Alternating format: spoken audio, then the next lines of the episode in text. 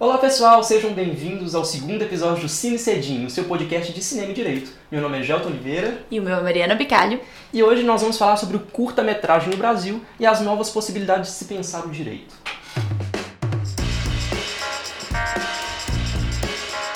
Hoje a gente está aqui com dois convidados muito especiais, que é Daniel Jaber e Luciana Damasceno, que são os fundadores da Cardume, a plataforma de streaming de, de curtas-metragens brasileiros, que a gente até fez um sorteio aqui no episódio anterior. É, antes da gente começar, eu queria muito agradecer vocês por todo o apoio que vocês estão dando para o Cine Cedinho e pela disponibilidade de estar aqui com a gente hoje. Que isso, obrigado a vocês pelo convite, gente. A gente está super honrado.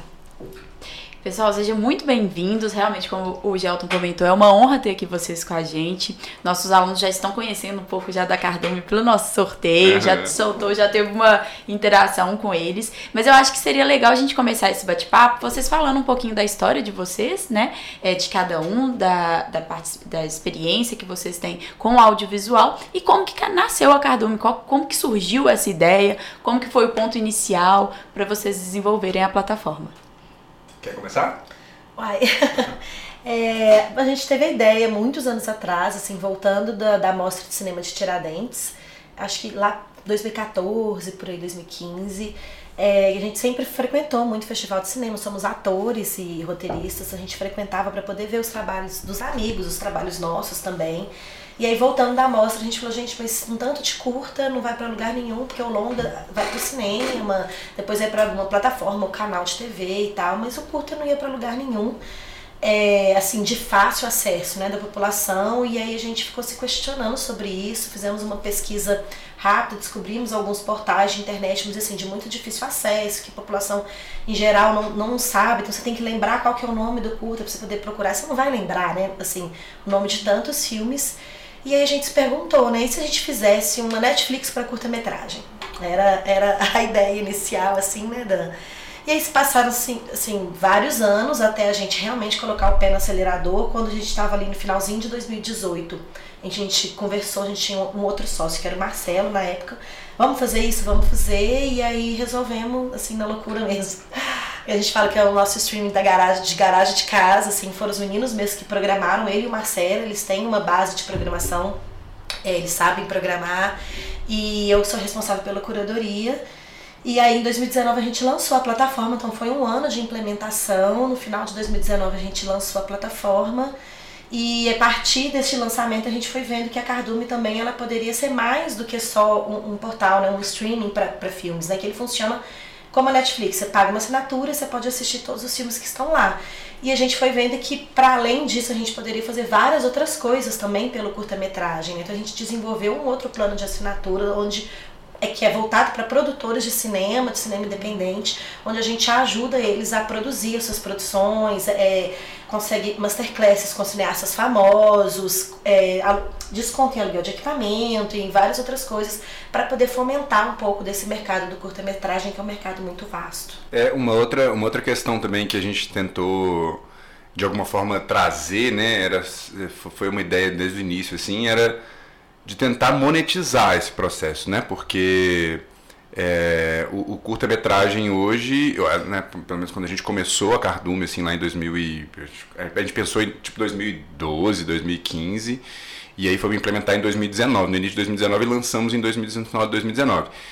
A, a, ideia era conseguir fazer essa distribuição do curta é, gerar de alguma forma alguma receita para os produtores, né? Porque o produtor recebe, um, né, ele consegue, enfim, levantar a beba para produzir o filme, mas depois na hora de distribuir, no caso do curta-metragem, não existe um, um mercado comercial para isso, pelo menos não existia na época que a gente lançou. É, então os filmes ficavam de certa forma desorganizados ali dentro de outras plataformas de, de de VOD, né, do, do YouTube, Vimeo. Então a pessoa colocava, ficava um material solto, espalhado. O Brasil tem uma produção imensa de curta-metragem. É, eu, quando a gente começou a fazer a plataforma, eu, eu sou estatístico, então eu, na verdade eu não tenho uma base de programação, assim, não. Você sabe programar sim, gente, ele programou o site em si. Não, eu entendo, não, a gente fez... Na é. verdade nasceu com ele, a parte de programação foi com ele, né? Ele tava falando, não sei não. Não, a de ser modesto. Eu e o Marcelo, nós somos estatísticos, então a gente tem uma base de programação, mas é em outro tipo de linguagem, né? Em, em R, enfim, não é uma linguagem HTML, enfim... mas a gente conhece bastante de sistema. Então lá, né, lá em 2019 eu fui, olha, vamos procurar saber como é esse mercado. E a gente viu um mercado onde a produção brasileira de curtas metragens que a gente entende como sendo filmes de até 30 minutos, existem no mundo existem várias classificações, né? Pelos festivais, principalmente. Tem festival que aceita curta até 15, tem festival que aceita curta até 20, até 25 e até 30. É, a partir de 30 metragem até uma hora, uma hora e 10 é considerado média metragem, a partir daí são considerados longas metragens. É, então a gente tem no Brasil, tinha no Brasil uma produção que eu levantei em 2019 da produção até 2018, então a gente não tinha entrado ainda na pandemia, a gente tinha uma produção de 400 filmes por mês no Brasil. Então a gente viu um, um volume absurdo de, de, de material é, que não, não existia um canal para distribuição. A gente tem um, um consumo bar, moderado abaixo de consumo de, de, de conteúdo nacional, mas que a gente tinha um potencial muito grande, porque quando a gente mostra os filmes para as pessoas, Lá, lá, no início a gente fez isso, a gente chamou os vizinhos, assim. Eu falei, você já viu o filme de brasileiro? Ah, não gosto de filme brasileiro. Não, não, então vamos passar um filme pra você ver? Vamos. Aí chegava no meio do filme, a pessoa tava chorando, a pessoa tava emocionada, a pessoa gostou. Então a gente viu que tinha um material muito grande, tinha uma, uma, uma, uma demanda reprimida, não conhecia, mas que vai ter acesso, vai gostar. E nós, ó, vamos monetizar, vamos achar uma forma de fazer isso ser monetizável hoje. E aí a forma que a gente achou era essa, né? Assim, vamos tentar fazer um Netflix de ah, curtas metragens. E aqui uma curiosidade dessa da sua fala, né, que você falou assim, a gente produz muito, muito. E essa produção ela é concentrada ou ela é no Brasil todo? Ah, é, é, é no Brasil todo, mas assim, existe uma grande concentração em São Paulo e Rio de Janeiro. Mas uh, pelo menos na Cardume, assim, a gente tenta sempre buscar filmes fora do eixo, né? Que é esse eixo que a gente fala de Rio e São Paulo, para poder ter uma representatividade maior, assim, do, do Brasil mesmo, né? O Brasil, ele não é só esses dois estados, assim. Sim. Mas a, o volume de produção maior, assim, maior número realmente são desses dois lugares. E aí, puxando um pouquinho o que vocês estão falando, é, quais são os desafios, né, da Cardume, da curadoria, da Cardume e da distribuição desses filmes? Vocês acham que é, esse processo que você está falando aí, de que tem pouco mercado para distribuir, distribuir. É a pior parte, por exemplo, é mais fácil você fazer um curta do que você fazer um longa? Quais são as facilidades e os desafios? Olha, acho que assim, é, a gente está falando de cinema brasileiro, eu acho que é difícil os dois. É, o longa, assim, acho que a maior dificuldade do curta é no sentido do formato, do formato mesmo, do desconhecimento da população com relação à existência desse formato. Então, é, logo quando a gente começou, eu acho que até hoje, a gente, a gente implementou uma pesquisa, que os meninos são estatísticos no início, e a gente, é, uma das perguntas era, você já assistiu um curta-metragem? Você sabe o que é curta-metragem? E as pessoas não sabiam o que era curta-metragem. Então existe um grande desconhecimento sobre a existência desse formato. As pessoas acham que não é filme ou que é aqueles videozinhos virais do YouTube. Então existe, então já, já tem esse, esse, essa primeira dificuldade que o longa não enfrenta, né? Pra, pra, maioria da população, cinema é longa-metragem. E, para além disso, não existem muitas janelas comerciais para curta-metragem. Aqui no Brasil, a Cardume foi a primeira. É, assim, de, de SVOD, né? Existia para TV, assim, o Canal Brasil, é, talvez o Arte 1. Canal curta. Canal curta, mas que são canais de TV fechada, né? Então, enquanto o longa ele passa pelos festivais, que não é uma janela comercial, depois ele vai para cinema, e aí ele vai ser vendido para TVs, para as teles, para os streamings, etc. O curta do festival se ele tivesse uma carreira comercial, ele ia ser comprado direto por algum canal de TV fechada. E acabou. Muito dificilmente você ia ver um curta num, num, em algum streaming, ou um curta num, num, canal de TV aberta, assim, como muito, muito, muito raramente, né? De vez em quando a Rede Minas passa uma coisa ou outra, uhum. mas não são, não são materiais licenciados, então o curta não tinha uma carreira é, comercial, você não passa curta no cinema. Apesar de existir a lei do curta, ele não é exibido no cinema. Eu acho que essa é a grande dificuldade do curta-metragem. É, e também, assim, os fundos de, de, de, de investimentos, fundos para é, para produção, né, os grandes fundos para produção são para longa-metragem e série. Existem alguns fundos para curta-metragem, mas em, grande, em, sua grande maioria são fundos municipais, é, alguns poucos, alguns estaduais, assim, mas sua grande maioria em fundos municipais, e a gente pode pensar, poxa, que município que vai ter um fundo de incentivo à cultura para curta-metragem, gente, nesse tamanho de Brasil?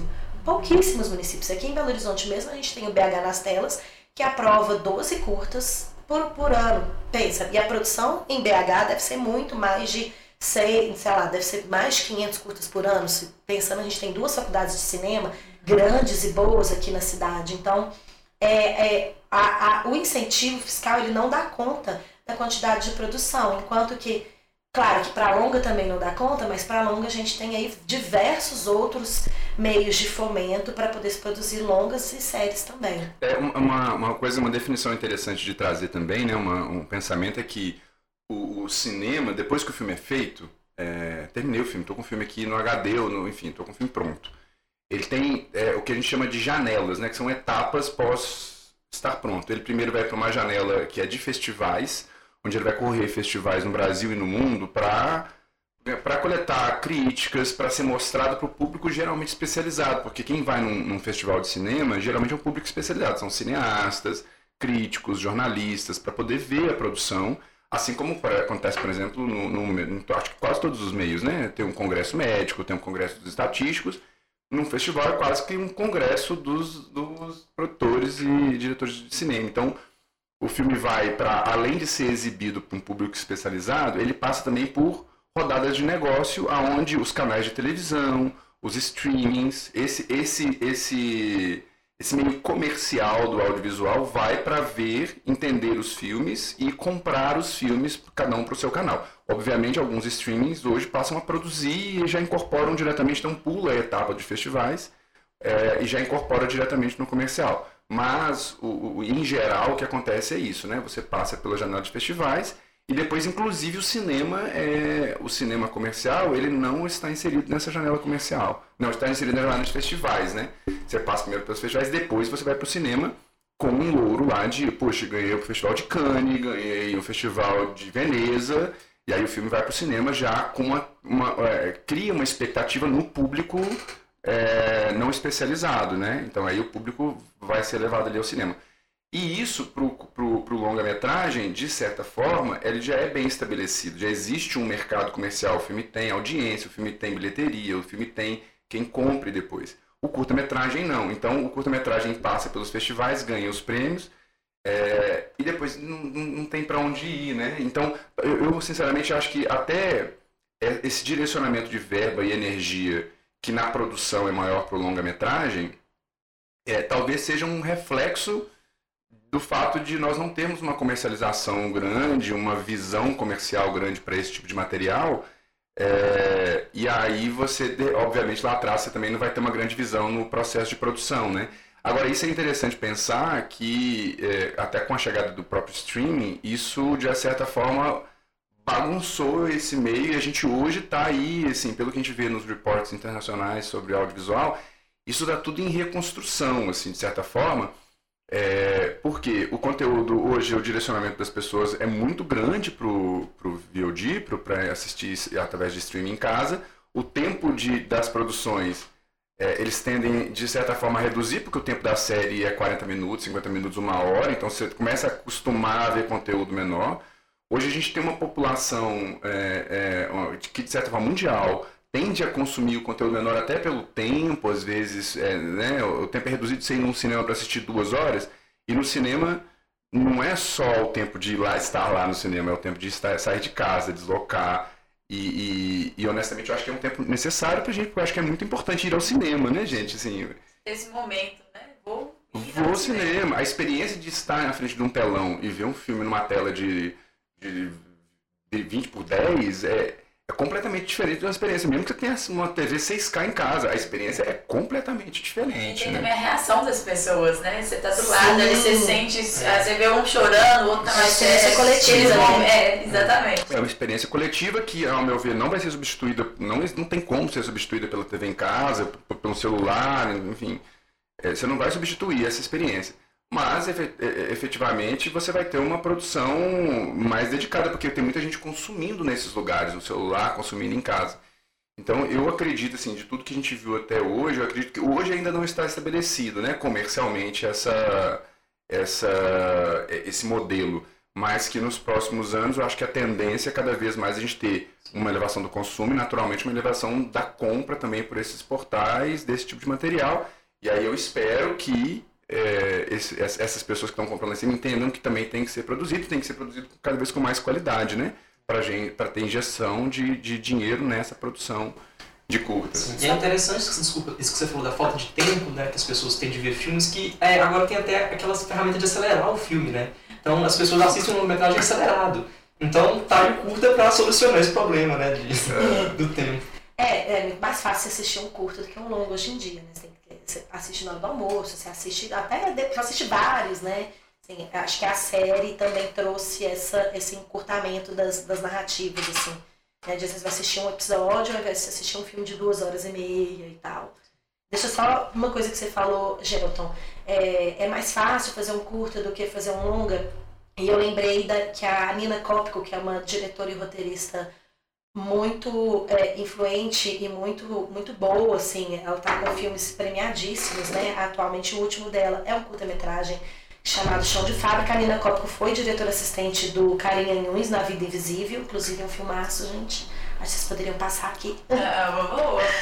É, e ela deu uma entrevista pra gente é, uns dias atrás e ela falou assim, olha, eu achava que depois de fazer né, tantos longas eu achava que fazer curta era mais fácil.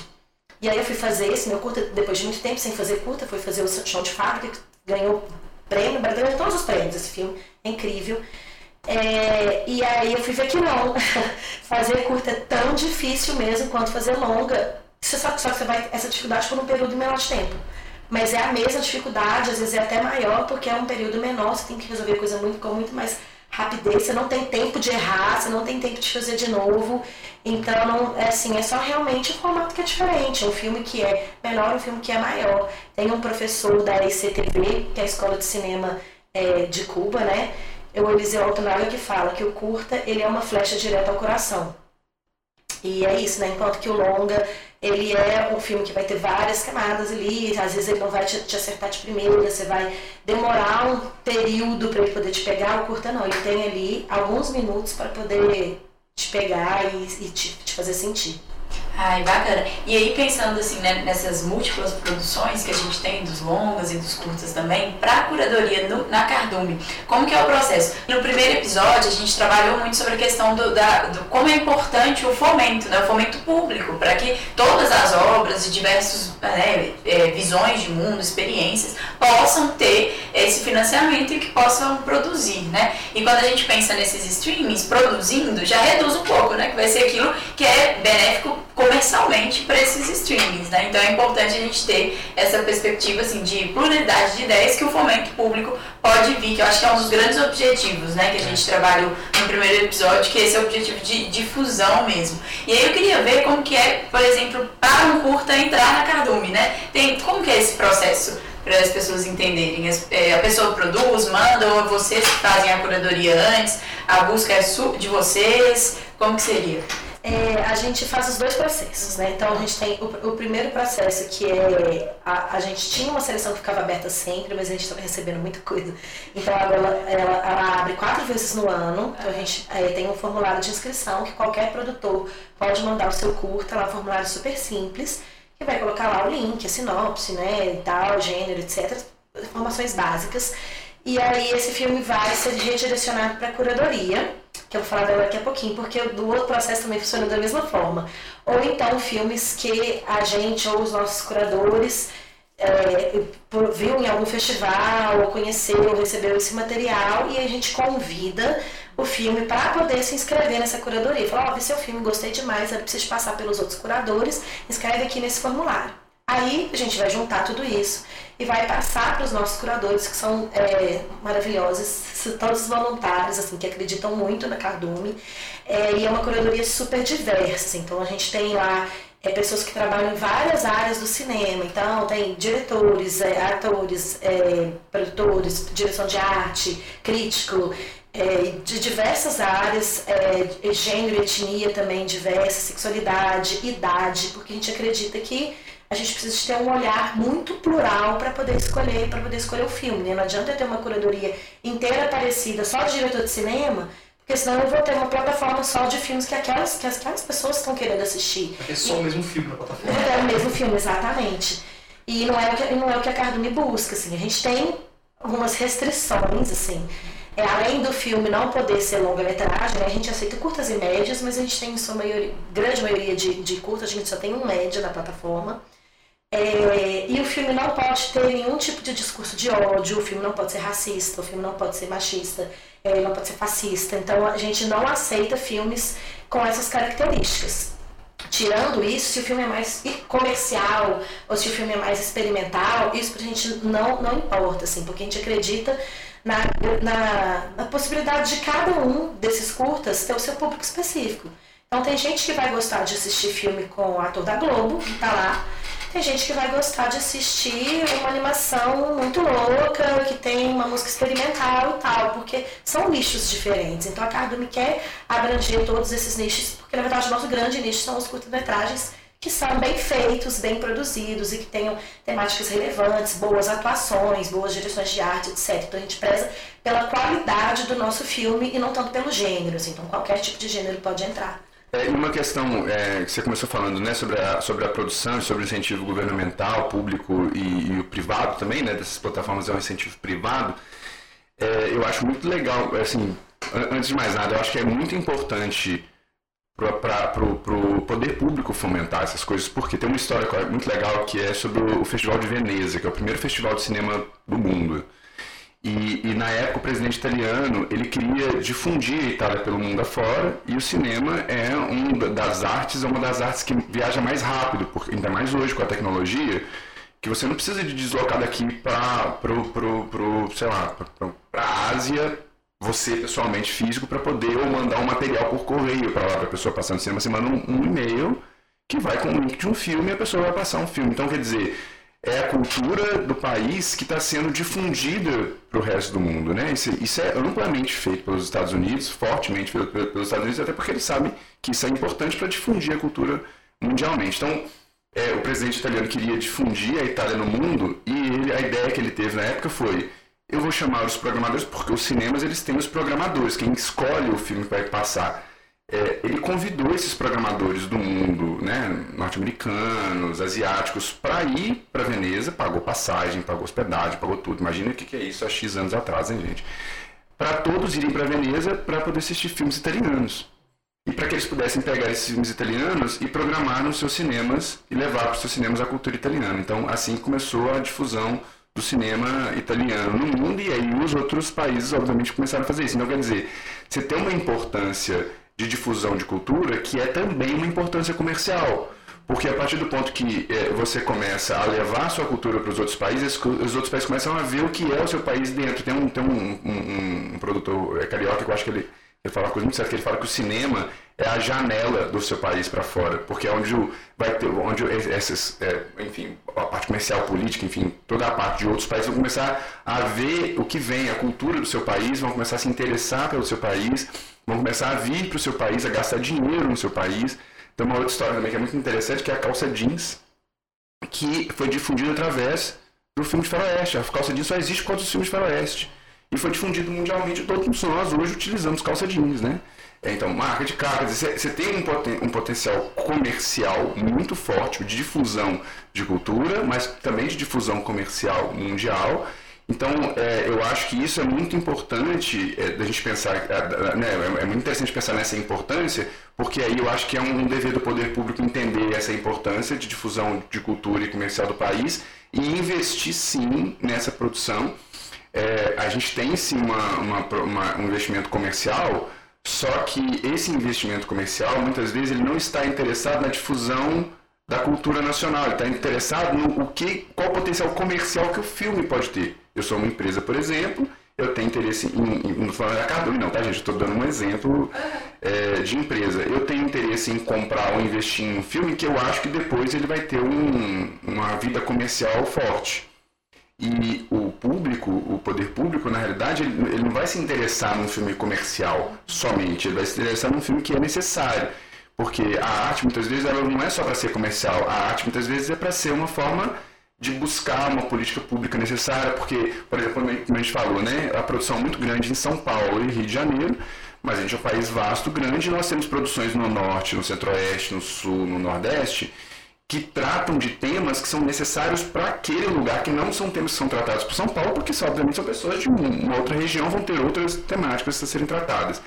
Então, é, é necessário é, que o poder público intervenha nesse lugar para que, por exemplo, a gente não tenha. Se você tem, lá, tem uma grande concentração de produção em São Paulo, tem uma grande concentração de consumo em São Paulo. Então, a, empresa privada, a iniciativa privada, obviamente vai lá fomentar a coisa em São Paulo. Aí tem que vir o poder público e não, tem que fomentar também quem vem do norte, porque de lá eles estão tratando de temáticas que são importantes enquanto nação de serem tratadas, trazer temas relevantes, trazer temas, é, enfim, que a população de repente lá sofre para poder ser colocado na tela e falar, ah, não, eu tenho que deslocar meu olhar para lá também, sabe? Então, por isso que eu acho que é importante ter, sim, cada vez mais um incentivo é, privado, porque eu acho que assim a gente começa a entender, a ter mais é, dinheiro rodando. Não tem jeito, a gente tem precisa de dinheiro para produzir, né, para viver, né? Mas a gente precisa também do poder público para amparar esse, essas produções, essas temáticas que não necessariamente vão ser amparadas ali pelo setor comercial. Então é muito importante ter esse fomento público. E você comentou sobre as produções né, dos Estados Unidos, eles sabem muito bem como né, colocar ali o comércio deles, as empresas deles. No entanto, que por muito tempo a gente, a gente ainda consome muito né, uhum. o cinema norte-americano e o tempo inteiro a gente está consumindo também as marcas, a maneira de ser, de comer, né, de alimentar. Sim. Então, eles, têm, eles sabem muito bem a importância disso para a própria empresa, né? Então, quando a gente tem os próprios editais aqui no Brasil, eles estão o quê? Reforçando as nossas empresas nacionais, então, a produção nacional, o trabalho, a mão de obra nacional, que é o grande diferencial mesmo. É, você, você vê a, a, segunda língua, né, assim, que geralmente a gente se fala para comunicar com outros países, com outras culturas, é o inglês. De certa forma, isso é implementado porque a gente assiste filme americano o tempo inteiro. Ainda que não só a maioria dos países que falam língua inglesa, né? Exatamente. Né? São outros, diversas. Poderia ser o espanhol, por exemplo, que Sim. é muito mais falado em termos de localização. Sim, a gente que né, a gente é próximo, né, trabalha com, às vezes conversar com um argentino, com um chileno, tem vezes que a gente mesmo se pega falando em inglês, fala assim, gente, mas eu consigo entender espanhol, a gente consegue falar um portunhol esse. Por que a gente está falando em inglês? Né? Mas é isso, é implantado de, de, né, na gente é, a cultura americana, muito pelo cinema. E, e aí, obviamente, isso leva a consumo de conteúdo americano. Eu, eu tenho uma história muito pessoal, assim. Quando eu era novo, é, meu pai é, era taxista e até uma certa idade eu ficava olhando para os táxis e falava assim, gente, mas os táxis não são amarelos? E os táxis eram brancos, sabe? E eu olhava assim, gente, mas por quê? Porque nos Estados Unidos, os filmes que a gente vê, os táxis são todos amarelos, né? Até hoje, Nova York, enfim. É. E aproveitando que a gente está falando sobre o internacional, né? É, fala pra gente quais são os desafios de internacionalização dos curtas. Desafio enorme, né? É, eu acho que o primeiro desafio é financeiro, assim. E também isso é uma ideia da Cardume, né? É, fazer... é uma ideia da Cardume, assim. É, eu, falo assim, para fora da Cardume, né? Por um curta poder participar de um festival internacional, assim, os festivais brasileiros, em sua grande maioria, eles são gratuitos a inscrição né? É, é, é, até assim é muito legal porque eles realmente trabalham nesse lugar de fomento de, de, de público, de formação de público, né? Na verdade, a palavra certa é formação de público. É, os festivais internacionais não. Então você tem que pagar uma taxa é, em euro ou em dólar, e aí é muito caro. Então, por exemplo, para poder se mandar um curta para o Festival de Cannes, custa cerca de 500, 500 dólares, né? A inscrição. A inscrição. Isso você nem sabe se você vai passar. Então, é, é muito caro. É um produtor que às vezes fez um filme com baixo orçamento ou com um orçamento nenhum, porque isso acontece muito, né, no cinema de guerrilha, assim, que cada pessoa tem um equipamento, eles vão lá e fazem filme porque acreditam naquela causa, acreditam naquela temática, e depois se desembolsar uma taxa dessa para um festival. Você não vai mandar só para Cannes, você vai mandar para vários, né? Então, se custa muito caro distribuir no exterior é, curta brasileira. Então, alguns filmes conseguem ou através de vaquinha, ou através de é, financiamento, mesmo se o filme passou em algum fundo, é muito importante, já conseguiu colocar lá na planilha a verba para distribuição desse filme, aí ele consegue uma carreira internacional, ou às vezes quando o filme é muito bom, ele consegue alguma parceria de alguma distribuidora lá que vai fazer essas inscrições, porque quando você também passa no Festival Internacional, eles também te pagam uma taxa, porque seu filme vai ser exibido. Então, é, a, quando o filme, por exemplo, Carne, que é um curta-metragem de animação brasileiro que rodou o mundo inteiro, quase foi um dos selecionados para o Oscar. É, ele teve uma parceria com uma distribuidora espanhola que fez todo o serviço de inscrição em festival para eles lá, e aí eles devem ter provavelmente feito algum acordo com relação a essas taxas que o, que o, Carne recebeu. Então tem essa primeira dificuldade que é financeira mesmo, do filme poder rodar, mesmo sabendo que os festivais internacionais adoram filmes brasileiros. Os filmes brasileiros são muito premiados, eles passam em, festivais enormes, assim, tipo isso, Cannes, Berlinale, Locarno, Roterdã, porque o cinema brasileiro é muito prestigiado lá fora, mesmo aqui dentro ele não sendo, né? E pra gente, enquanto cardume, é, é, é, a mesma dificuldade, assim, mas é claro que ela é financeira no outro lugar. A gente não vai escrever ela no festival, mas a gente precisa de legendar todos os filmes, porque como os filmes eles não conseguem fazer tanto essa carreira internacional quando ele não tem verbo, então o filme chega pra gente sem legendagem. A legendagem é uma coisa muito cara, né? Tradução e a legendagem. É, para a gente poder toda a questão de imposto, toda, de impostos, é, de, de, da própria legendagem do próprio site, é, divulgação, né? pensar em todo um processo de marketing para outro país que vai ser completamente diferente da, do nosso pensamento aqui no Brasil. Então, enfim, vai ser um processo longo. Eu sou ainda Cardume, a gente tem um acesso grande no site, mesmo não tendo nenhuma palavra traduzida para inglês, espanhol ou nada. A gente tem um acesso de 10% de pessoas de fora do Brasil. 10% só norte-americano. Só norte-americano? Do acesso a Cardume, 10% é norte-americano sem ter uma palavra em inglês no site. A gente já recebeu propostas de pessoas na França, propostas de pessoas na Alemanha, para tipo assim, ah, nossa, a gente tem um projeto aqui, queremos passar cardume e tal, enfim, traduzido para alemão, falou, nossa, a gente não tem né? traduzido para inglês. Então, é, é, a gente está em busca agora de conseguir é, um investidor, alguma coisa para poder internacionalizar, legendar todos os filmes, legendar a plataforma, fazer um, um plano de marketing e divulgação para cada um, né? Começar com algum, ou seja, começar com a Europa, talvez. Como que a gente vai esse plano de marketing para poder internacionalizar a plataforma? É, recentemente a gente é, começou um contato com o MIT, pra, porque é, lá no MIT tem, tem cursos para, de português para americanos. E aí foi muito interessante, assim, eu, eu tava numa pesquisa de, poxa, como é que a gente vai bolar uma forma de traduzir esses filmes e, e a gente não tem dinheiro para traduzir esses filmes, que é caro. E o ideal seria, seria que fossem é, americanos, é, ou alguém de uma língua americana mãe, né? Para conseguir traduzir, inclusive, é, figuras de linguagem que são utilizadas, é, enfim. E aí eu, falei, aí eu fui abrir um, um jornal um dia e aí tava lá uma professora falando que a, a, a ela, ela é professora de língua portuguesa lá MIT para americanos, falando que o interesse pelo Brasil dos americanos tinha tava morrendo. Eu achei isso interessante, assim, reportagem interessante, porque assim, a, a, língua portuguesa nos Estados Unidos estava morrendo. Ela falou assim, olha, quando eu comecei o curso aqui, eu tinha 40 vagas e eu tinha fila de espera de pessoas querendo entrar para poder estudar a língua portuguesa. Hoje, é, eu tenho 10 alunos para 40 vagas, as pessoas têm que ficar buscando aluno, eu estou tendo dificuldade de conseguir aluno, então é, as pessoas são, estão se interessando menos por, pela língua brasileira. Eu falei, caraca, que interessante, né? Assim, você tem ali uma possibilidade de. E se a gente começar a levar filme? Porque filme é uma coisa legal de você ver, você fica mais entusiasmado e tal.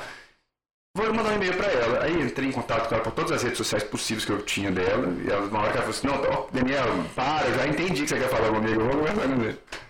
Aí fizemos uma reunião, expliquei para ela por que, que você não usa de repente os filmes, a gente consegue a liberação de você utilizar os filmes, em contrapartida os seus alunos traduzem, a gente passa para você a legenda em português e eles traduzem para o inglês, porque assim, acho que seria uma forma interessante deles estudarem em português e entenderem em português. Ela falou assim, nossa, ideia sua é genial, é incrível, quero muito fazer. Tá, tá lá conversando com o MIT para desenrolar lá dentro do MIT uma forma de fazer a parceria.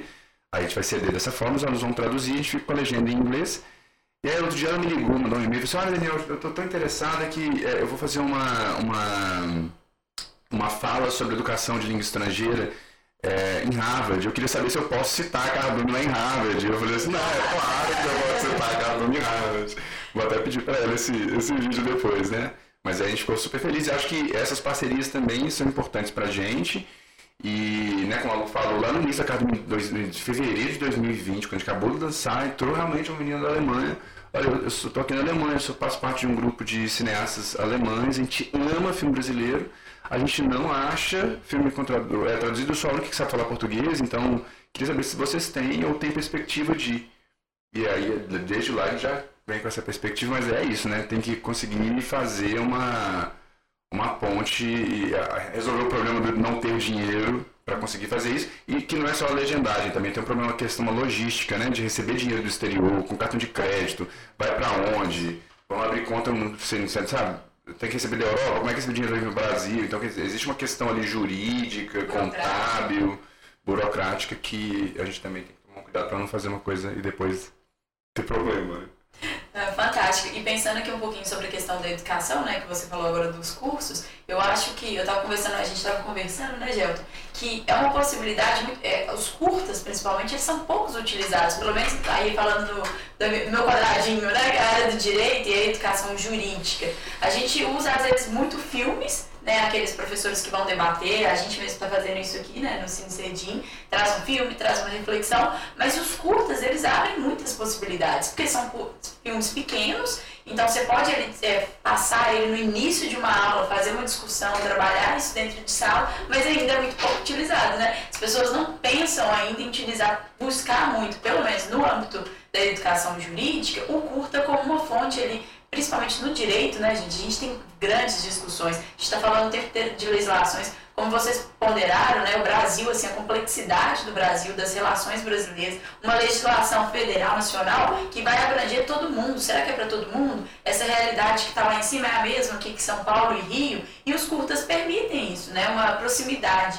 E aí eu queria saber um pouco de vocês, é, dentro da Cardume, quais assuntos que a gente vai ver. Se a gente entrar hoje na que os nossos alunos entrarem hoje na Cardume e quiserem procurar assuntos, por exemplo, de direitos sobre população LGBTQIA, sobre democracia, o que, que a gente pode encontrar lá, por lá? A gente vai encontrar tudo que vocês precisam. Não, é verdade, assim, é, isso é muito legal, porque é, a gente tem uma visão, às vezes, de cinema. É, muito focada nisso que o Dani estava falando, né? Porque a gente assiste muita coisa de Hollywood, séries, e a, e a, legislação completamente diferente, a realidade das pessoas, a realidade social é muito diferente da nossa realidade social. E o curta, como é, ele, ele, é produzido de uma forma mais vasta, né? existem mais curtas produzidos por ano do que longas, é, existe uma grande necessidade desses cineastas que se voltam para esse tipo de produção de retratar a realidade do brasileiro. Então, são temas que são é, muitas vezes urgentes, sabe, de, de, de é, retrato social mesmo. Então, lá você vai achar é, de tudo, assim, de, de, de, sobre população, temas, temática social, temática LGBT, é, temática sobre pessoas idosas, pessoas PCDs. Então, é, são, são assuntos muito relevantes e que estão sempre numa pauta urgente e pauta que está sendo discutida não só no âmbito do cinema, né, que está sendo discutida em outros lugares também, o curto ele traz esse recorte. Então, eu acho que vai ser achado com muita facilidade, né? E, é, e temas sobre né, feminismo, racismo, homofobia, então, todos esses temas você vai achar com, com grande facilidade ali, é, dentro, ali dentro da Cardoso. Isso né? são, de repente, os, os, principais, né? O Brasil é um país com muitas mazelas, né, gente? Então, assim, grande parte dos filmes trazem as questões sociais, questões étnicas de forma muito forte, é uma presença muito grande de filmes com esse tipo de temática, né? Eu acho que é, é isso, a arte é sobre o que a gente passa, né, gente? Por isso que eu acho que é importante, é, é, é tão importante ver filme nacional, assim, nesse sentido, sabe? Inclusive eu estava pesquisando aqui no celular, é, existe uma lei, é, que é a lei 13.006 de 2014, é, onde as escolas de educação básica terão que exibir é, duas horas de filme de produção nacional a partir de hoje, né, no caso na, da determinação da lei. E a determinação da lei está publicada na edição de sexta-feira de 27 de junho, no Diário Oficial. Só que isso naturalmente não é cumprido, por quê? Porque, óbvio, às vezes as escolas também não têm uma infraestrutura necessária para poder né, passar um filme, mas às vezes é um desconhecimento também né, da, da lei e acaba entrando meio em desuso. Mas a importância de levar isso na educação, não só na educação superior, mas na educação básica também, para que a, a, a, população cresça desde pequeno, já entendendo qual é a sua cultura, fortalecendo a sua cultura, entendendo esses temas, porque às vezes você vai na educação superior para tratar de um tema jurídico, por exemplo, que é muito importante, é, através de um filme que está falando de diversas outras. Tem, tem, tem, assim, várias camadas que aquele filme está tá, tratando que é importante a gente, desde a base, a gente crescer com isso. É, eu acredito nisso, muito nisso, né? Desde a base, a gente crescer com isso, entendendo bem isso, sabe? Entendendo o que, que é, o que, que é discutir gênero no Brasil, o que, que é discutir etnia no Brasil hoje, né? Nós somos um país que é absurdo, não é? Assim, uma difusão, a etnia muito miscigenada, então é importante a gente entender isso, o que, que acontece isso no norte, no nordeste, no sul, enfim, a gente crescer com essa consciência, né? Práticas indígenas. É, a gente acabou de vir agora, a gente estava comentando aqui antes, né, de ligar os microfones, não sei se pegou ou não, que a gente estava discutindo, levando filme nacional para ser discutido dentro da maior feira de tecnologia do país, então, que é em, em Santa Rita do Sapucaí. E chegamos lá, a gente chegou assim meio com medo, porque, poxa, um monte de gente que está tratando de tecnologia. É... E como que a gente vai casar a tecnologia com filmes que estão tratando sobre questões sociais? E aí, enfim, quando a gente foi conversar, foi trazer, foi conversar com eles sobre, o pessoal saiu de lá chorando, saiu de lá emocionado. Falei assim, gente, o quão é importante a gente, dentro da tecnologia, entender que a tecnologia é feita para o ser humano. E como que a tecnologia pode vir é, para suprir as questões do nosso país, vendo as mazelas, vendo o que, que a gente quer tratar, sabe? Então, a gente saiu de lá da feira, o pessoal super emocionado, super é, amou é, os cultos, enfim. Inclusive fizeram leituras que a gente não, faz, não, não fazia sobre o filme, então a gente, é, a gente apresentou os filmes, mas a forma como a gente enxerga, nós não somos a tecnologia diretamente, eles enxergam de outra forma e enxergaram outras milhões de coisas.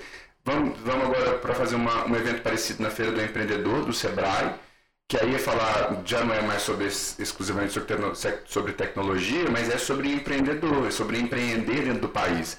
Mandamos ontem a curadoria para as meninas dos filmes, elas ficaram apaixonadas com os filmes, não tem muita temática incrível para tratar dentro da sala de aula, no caso de microempreendedores, micro, é, pequenos empreendedores. Então, eu acho muito legal, assim, de, de, pensar, assim, como você falou, né? Poxa, o que, que, do direito eu posso ver? Quando, a gente pode citar algumas coisas, mas quando você entra lá e vai ver o filme, fala assim, cara, que tem uma infinidade de coisas que eu preciso tratar, direito tributário, direito de, de gênero, direito de tudo, que, enfim, eu, eu acho vasto e importante de, de fazer. É, e vai ser o brasileiro falando do brasileiro, né? Às vezes a gente não tem condições de conhecer pessoalmente qual que é a realidade no interior, até no interior do nosso estado, né? Assim, ali, e através de um filme você vai poder estar tá vendo e estar tá reconhecendo o que está acontecendo ali e, e, e, e sentir empatia? Acho que a empatia é, é extremamente necessária em todas as profissões, principalmente no direito. Acho que não precisa nem tanto para o interior, né? Por exemplo, agora a gente está vendo contagem nas telas, né? A gente até comentou aqui sobre a filme de plástico, que traz filme que mostra contagem, mostra é, a vida comum, né? Sim. E aí, assim, eu não poderia deixar de puxar um pouquinho o assunto, que eu achei muito interessante quando você, a gente falou da curadoria, né? Mas falou, olha, pode tudo, só não pode é, temas, né, discursos de ódio, racistas, machistas. E aqui a gente está discutindo muito num grupo de estudos que a gente tem aqui sobre democracia e diversidade, o discurso de ódio. E aí eu pensei assim, quando você vem falando, né, é, por, por quê, né? Por que a gente não pode permitir por que, que, a gente não vai, por exemplo, vocês são uma empresa privada, então vocês, vocês, podem escolher o que passar ou não passar, até mesmo de forma discriminatória. Mas se a gente for pensar pelo âmbito uh, discriminatório, desculpa, discricionário, então, mas se a gente for pensar em editais públicos também, por que, que eles não podem? Por que, que a gente não pode deixar, o, já que é plural, que tem todas as visões, por que, que a gente não pode repassar esse, é, esses discursos? Não podem permitir dar dinheiro público para essa, essa, essas produções. E aí, nesse, no grupo, a gente trabalha muito sobre Pô, por que, que não pode? Porque esses discursos eles silenciam outros, uhum. né? Então, se a gente está dentro de um espaço que é democrático ou de um estado democrático de direito, não se pode permitir um discurso que está silenciando outras vozes. E talvez é a grande diferencial quando a gente pensa que as pessoas falam assim, a gente pelo menos o estudante, quando o primeiro momento é, bem, mas a gente está silenciando alguém em prol de uma democracia. É isso mesmo. Uhum.